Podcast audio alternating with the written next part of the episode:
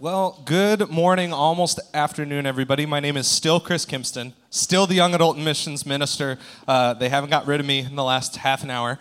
And uh, a lot of you, I, I, it's been um, several months uh, since I have been able to teach on a weekend. Usually I'm at the uh, 7 o'clock service on Tuesday nights for young adults. So for those of you, I know there are a lot of new people over the last several months that have joined Hope, and you're like, I thought he just did announcements. No, I'm up here every once in a while as well. So it's so good to be with you on kind of a bizarre week uh, because here's the thing: we uh, we had our year of the Bible in 2019, and then we just finished our Advent series, which is the fancy church calendar way of saying, you know, before Christmas. Spoiler alert, in case you missed it, uh, Christmas just happened, but it's not 2020 yet. Uh, we aren't to our new preaching series, uh, which we're really excited for. It's going to be called All Eyes on Jesus, but it's still 2019. So we have one week together, you and I, and I thought that maybe we would start by looking at these things. At nativity scenes. Uh, audience participation, not a metaphor or anything. Actually, raise your hand. Raise your hand if you remember growing up with a nativity scene in your house. Perfect, thanks. You see, uh, even if you were like me, where you had nativity scenes plural at your house like wherever they were they tended to like multiply throughout your house. I find that most people actually find like can remember one in particular. Maybe it was the one that was placed in prominence on your your mantel or the one in the front room or uh, the one that was passed down from generation to generation. I had a friend who inherited their grandmother's uh, nativity scene and it was this like really important thing in their family. And they can actually look really different from each other, as you can just see uh, there on the screen. Last year, I preached during this weekend, and we looked at, I, I searched on the internet and found the weirdest nativity scenes possible. There are leprechaun nativity scenes. Uh, there are cat nativity scenes, which is a completely different sermon for a whole different time. Uh, there are Star Wars nativity scenes, especially now with like how many Baby Yoda, Baby Jesus nativity scenes are there now for those that watch The Mandalorian. But uh, regardless of the kind of the wacky ones, it got me thinking, like, what does a nativity scene have to have in order to quote unquote count? Like, what do you have to have in a nativity scene? Uh, well, you got to have baby Jesus, right? You got to have Mary. You got to have Joseph. Like, usually there's like some sort of like barn enclosure or something, even though likely it took place in like a cave. Uh, but, or some sort of like basement situation. Maybe you have some animals. Today, we are going to look at the manger scene, one group in particular, a little bit differently, that you already heard Jed sing about. And my hope and my prayer is that maybe you will not look at this quite the same way again, because another major element in most nativity scenes are those guys, usually to the right for some reason. Why are they always to the right? Um, always picturesque right next to uh, Mary and Joseph. They're usually holding packages uh, perfectly wrapped presents. And how many of them are there usually? Three, right? Yeah, exactly. There's usually three. And the funny thing is, just like a lot of stories we've, uh, that have been passed throughout generations, we've assumed a lot about these people that we've come to call wise men. Now, they're called wise men. Sometimes they're called the three kings, which actually the idea that they were kings was made up a few hundred years later after uh, the story. But uh, we all likely mostly call them magi here, which is. Uh, a nod from the original language. Uh, they're a specific group of people from a specific tradition. And we've assumed a lot about them. So I'm not trying to give anyone an existential crisis here, but here are some of the things that we aren't quite sure about these wise men. We've assumed that there are three, but we actually don't know how many wise men were there. The Bible doesn't mention, as you heard in our Bible reading. We're not sure. We've assumed three based on the number of gifts, because can you imagine being the fourth wise man? Here are your gifts, and then the last guy's like, yeah. has like a gift card or something. Uh, it's very possible, and it's even likely that there were more than three because of the trip of that magnitude that we'll talk about in a second, from the travel that they had to take, their safety in numbers. So there were likely even way more than three. And speaking of travel, we're not sure where they traveled from.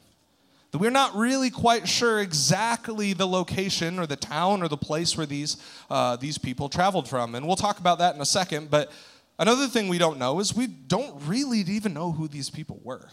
We're not sure how wise they were. We're actually not, the recent scholarship suggests that as there are likely more than three, there were probably also women with them as well. So not only wise men, but there were wise women as well. Now, getting caught up in the exact identity and heritage and trying to figure out exactly who these people traveling to, traveling to see Jesus were, trying to figure that out exactly threatens to miss the point of seeing uh, why these individuals were in the story. So, what we're going to be talking about today is we're going to be talking about three things. We're going to talk about who they were, what they brought with them, and who they came to visit. Because I think each one of these kind of three elements of the story have something to say to us. And so, uh, the point that I would, am going to expand on this morning and try to convince us all of here is that the story of the Magi is about the gift that God gave us. The story of the Magi is about the gift that God gave us. So, uh, in looking at what the, we do know, as we've talked about what we don't know about the Magi, to look at what we do know, we are going to flip to our scripture reading for the day. So, feel free to get out your Bibles. We're going to Matthew chapter 2. Uh, we have Bibles available in the back. Uh, feel free to take one with you, uh, our gift to you, or take out your internet rectangle that you all have and just Google Matthew chapter 2. Matthew chapter 2. All right, we're going to start in verse 1. Now, after Jesus was born in Bethlehem of Judea in the days of Herod the king, behold, wise men from the east came to Jerusalem, saying, Where is he who has been born king of the Jews? For we saw the star when it rose and have come to worship him. Skipping down to verse 10, chapter 2, verse 10. When they saw the star, they rejoiced exceedingly with great joy. And going into the house, they saw the child with Mary, his mother, and they fell down and worshiped him. Then, opening their treasures, they offered him gifts gold and frankincense and myrrh. Now, here's what we do know about who these magi were. They were a group of people, maybe three, maybe more, that came from where the original language refers to as just the East, very specific. Uh, just the East, because, because it doesn't specify a location that the uh, original hearers would have been familiar with, because they would have known where these people wanted to know where these people were from. That means that it was likely, probably from somewhere pretty far away. And geographically, that makes sense, because let's think what was east of Jerusalem? uh, the Dead Sea, the Jordan River, more mountains, and desert. Because people didn't drive F 150s back then or have a way to easily cover a lot of ground, this is not a trip you're going to take over the holidays.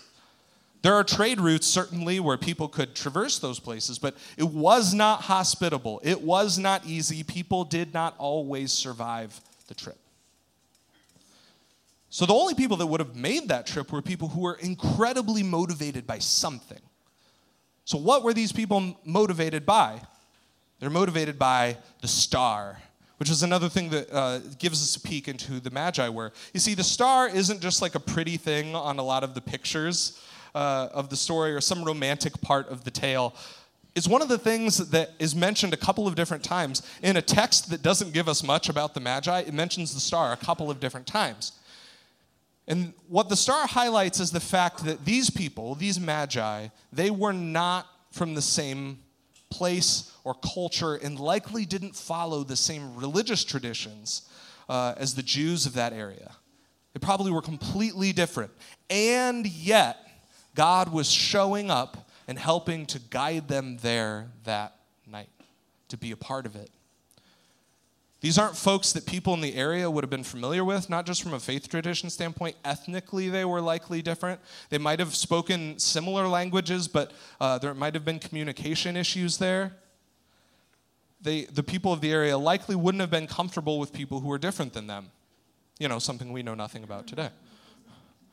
To focus on the exact identity of the Magi, though, threatens to miss the point because the presence of these travelers from afar says much about the baby, much more about the baby that they were looking for than it does about them. These first 11 verses are not about the travelers as much as they articulate the magnitude of Jesus' coming.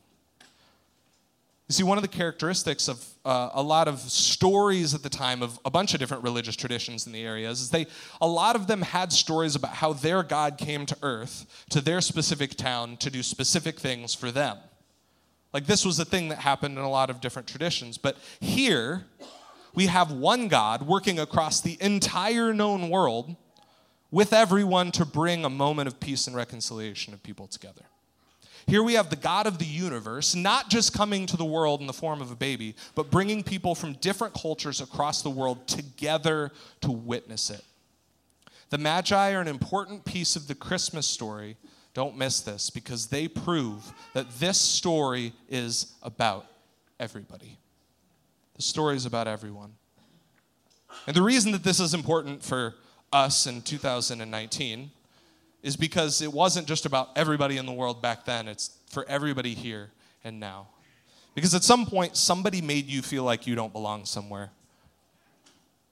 Each and every one of us, and that might have been, unfortunately, in the church as well. They made you feel like an outsider. And maybe that was true according to someone else's worldly expectations, but that reflects more about our own broken nature than it does the truth that God has for us here today. And the problem is, is that at some point, we start to believe that lie over the truth that God has for us, that He's for everybody. We start to believe we're not good enough or we're not fill in the blank enough to be included with the people around us. But this story proves that God is for everyone and is seeking to reconcile and bring people together around the person of Jesus. So that's kind of who we know they were and kind of why that's important because God is for everyone. But what did they bring? They brought three things, the Bible says gold, frankincense, and myrrh, which are symbolic and as hard to understand as they are to spell. Yes, I checked, that is how you spell myrrh. Uh, so, it's funny because each one of these gifts that are brought represent something. The, the, the wise men are, are trying to make a point as they bring these gifts. You see, gold is, is extremely uh, expensive to mine. It is now, but was especially back then, and was reserved to represent kingship. It was meant for royalty. And so to give gold to a baby was to, uh, was to uh, indicate that he was royal. Then frankincense is this type of incense. It's this really potent stuff, and uh, it's it's expensive. And you would have only burnt it at the most holy of circumstances in the temple in worship to a god. And so this frankincense is meant to kind of represent this holiness, represent this deity. And then myrrh is an embalming oil.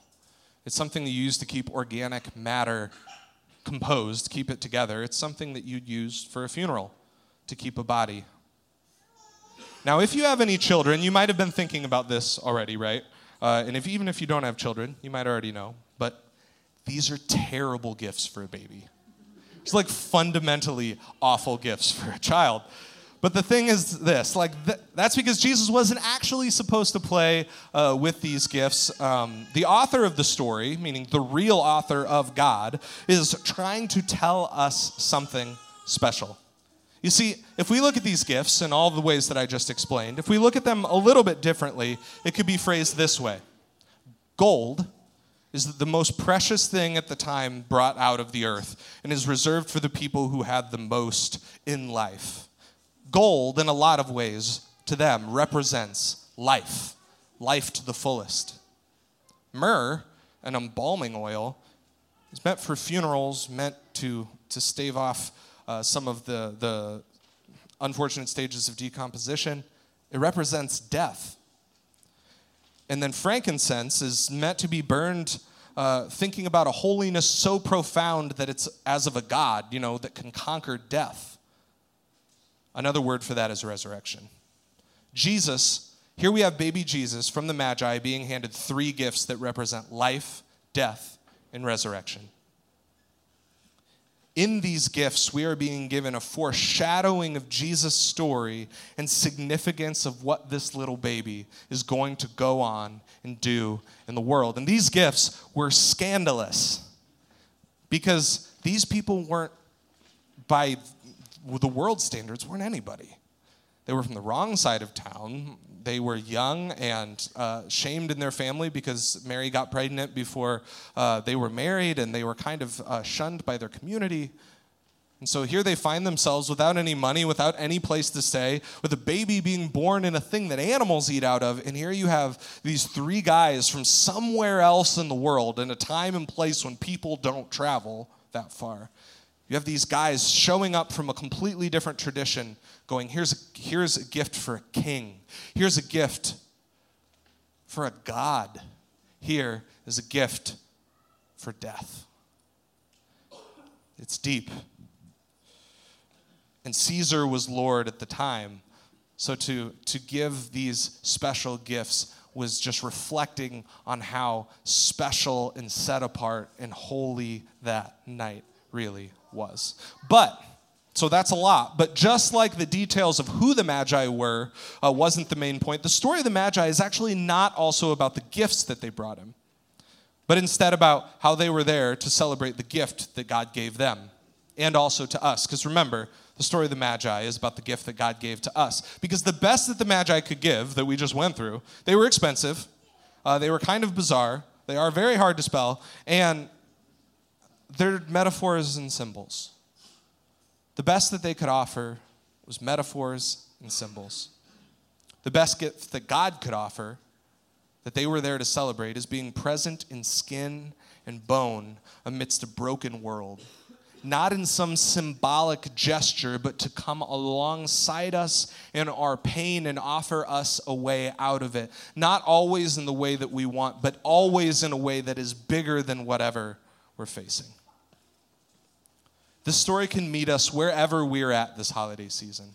Even if we're at really different places from each other, I know we're all coming in with a lot of different experiences this holiday and in life. But maybe you've always felt like an outsider from church people or organized religion. This story is about God bringing close those from across the world because God truly is for everyone. Maybe you've been a part of a church for a long time. Maybe you grew up in the church. But you've kind of gotten tired of what seems like empty words. You've gotten tired of what just seems like pageantry and weird symbolic gifts.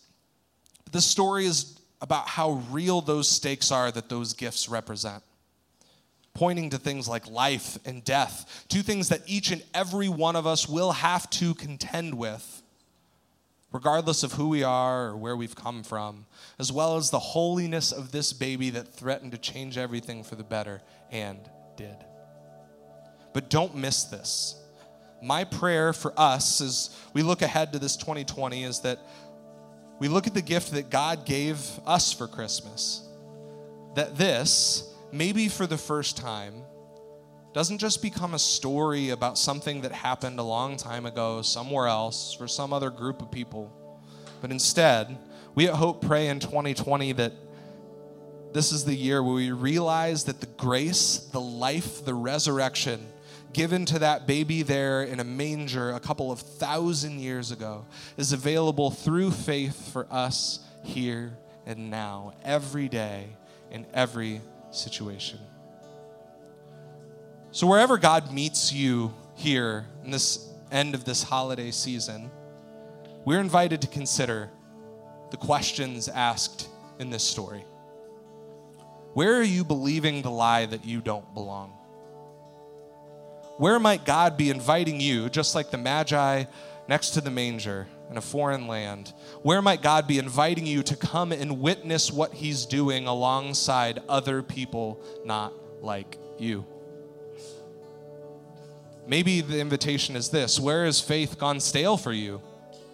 Where has it become just another thing on a checklist, like a metaphorical gift, just another motion to go through? Where can God breathe new life, true life into your relationship with Him? And how might your life and your eternity change when you consider and recognize the gift that God has given you, yes, you, this holiday season? Because I'm, I've seen the future and I'm going to tell you what happens. The holiday season's going to end after New Year's Eve, and we'll quit getting picturesque 55 degree days in the middle of winter. It'll get cold, and people will quit having that little extra bit of focus on generosity that for some reason magically exists during the holidays. But that grace, that life, that gift, the true spirit of Christmas doesn't go away with the Christmas tree. Hear this if you hear anything else this morning. Don't let faith get packed up with the decorations. Don't pack up your faith with the Christmas tree because this is the gift that keeps giving the whole year long. We at this campus adopted families from the Oak Ridge neighborhood. Uh, you, have seen all of the gifts of the pic. There's a picture up there. It just it spilled all the way uh, almost to the front door a couple weeks ago, and well, we did that so that the predominantly refugee families could have a great Christmas. But those are the same families, those are the same kids that are coming each Thursday night throughout the entire school year and receiving mentorship and a safe place to learn about faith in themselves through our program called WizKids. It's not just for Christmas. The relationship is the invitation for the entire year. We collected socks for the Hope Wide Advent Project, uh, as you saw on 360, and there's a uh, there's a box of socks out there. There's lest you think that's all we have. There's like nine trash bags of socks on my desk. I actually just pulled my desk chair out of the shared office up there because I was like, I'm obviously not using this until after Christmas. We collected those socks, but those same pantries and shelters that received those donations will also receive our Super Bowl food drive donations, which you'll give here in a couple of months, uh, in a few weeks, I mean. And that project is about where we endeavor to fill every single food pantry shelf in central Iowa in the time that's needed the most, which is after Christmas, after the holidays, after it's the hap, hap, happiest time of the year.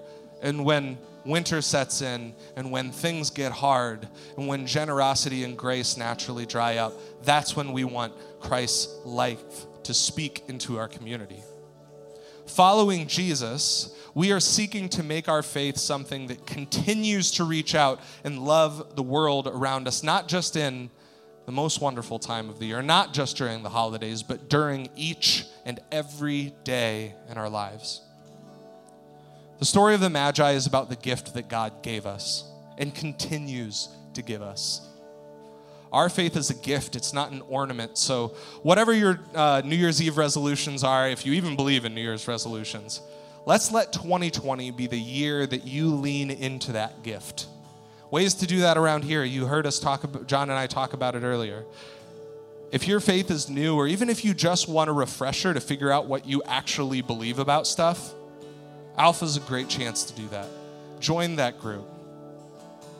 Maybe it's a new member class. Uh, go and see what this church is actually about. Ask the hard questions you actually want to ask at that meeting. Come and learn and see. Maybe for you it's service. Maybe your miss, your faith is just missing something but you, you haven't found a way to serve. So whether you, that can be with hospitality, go and serve out uh, with uh, setting up for coffee. Uh, go be a greeter. Go be an usher. Maybe it's even with GASP, student ministry.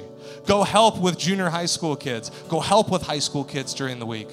Help with Hope Kids or help with the nursery on the weekends.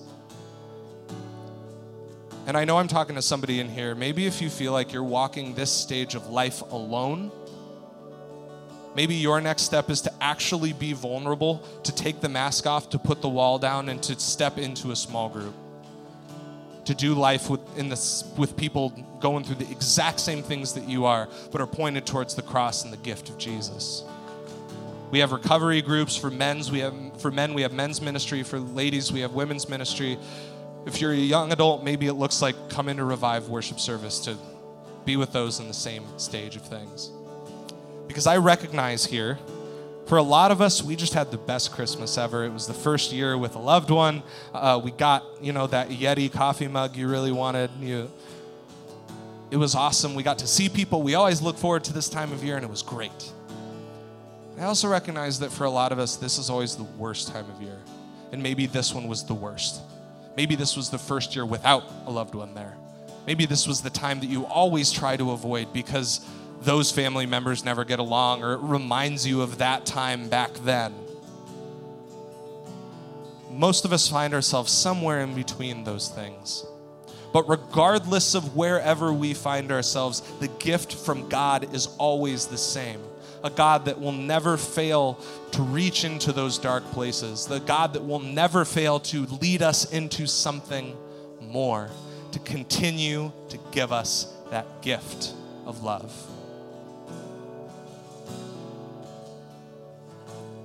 So, the story of the Magi, may we learn from that. May we see ourselves in it, and may we see one step in 2020 how we might step into faith in this new year.